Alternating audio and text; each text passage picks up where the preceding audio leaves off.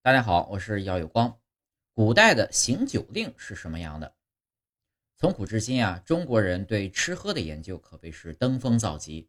这其中呢，不仅包含了选材、器具，还包括了助兴的游戏，比如行酒令。那么，行酒令是从什么时候开始的呢？古人也划拳吗？有什么好玩的行酒令吗？第一，智慧的结晶。行酒行令啊，既是古人好客传统的表现，又是他们饮酒艺术与聪明才智的结晶。最早啊，诞生于西周，完备于隋唐。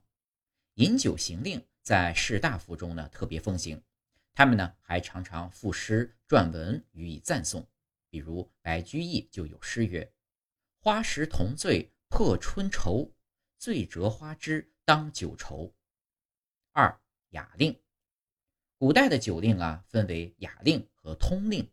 雅令啊，就是先推一人为令官，或出诗句，或出对子，其他人呢按首令之意续令，所续必在内容与形式上相符，不然呢就会被罚饮酒。行雅令时啊，必须引经据典，分韵联吟，当席构思，即席应对。这就要求行酒令者既有文采和才华，又有。又要敏捷和机智，所以呢，它是酒令中最能展示饮者才思的项目。三、监督者，通令的行令方法呢，主要有掷骰、抽签、划拳、猜数等等。通令啊，很容易造成酒宴中热闹的气氛，因此呢，比较流行。但通令的撸拳奋臂、叫号宣争有失风度，所以呢，可能是为了维持酒席上的秩序。曾经有过监这样一个酒桌上的职务，汉朝呢又有了商政，这呢就是在酒宴上执行商令，对不饮进杯中酒的人实行某种处罚。四宴射，在远古时代啊就有了射礼，为宴宴而设的呢称为宴射，也就是说通过射箭来决定胜负。富者呢饮酒。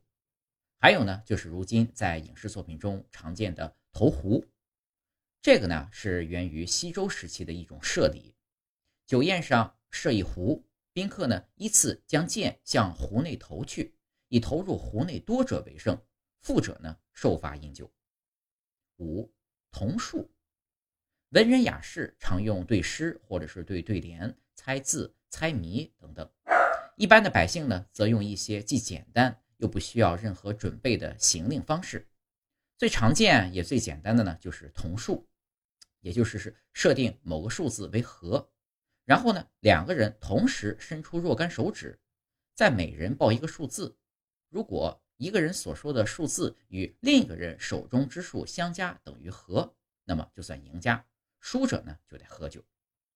六划拳，唐朝人啊称划拳为母战。招手令、打令等等，在《圣饮篇》中曾记载：黄甫松手试酒令，五指与手掌结之有名，通呼五指为五风，也就是即则指传拳之戏由来已久。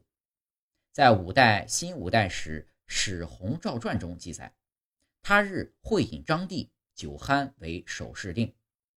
根据明朝人。谢兆哲所写的《五杂俎》中呢，划拳的传统可以追溯到汉朝的手势令。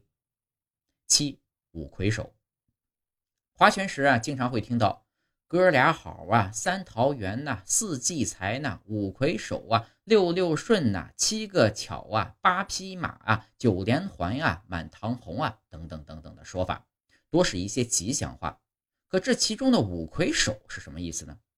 原来啊，明清时期。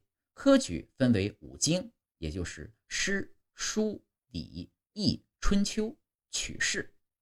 每经第一名呢称金魁，又称为魁首。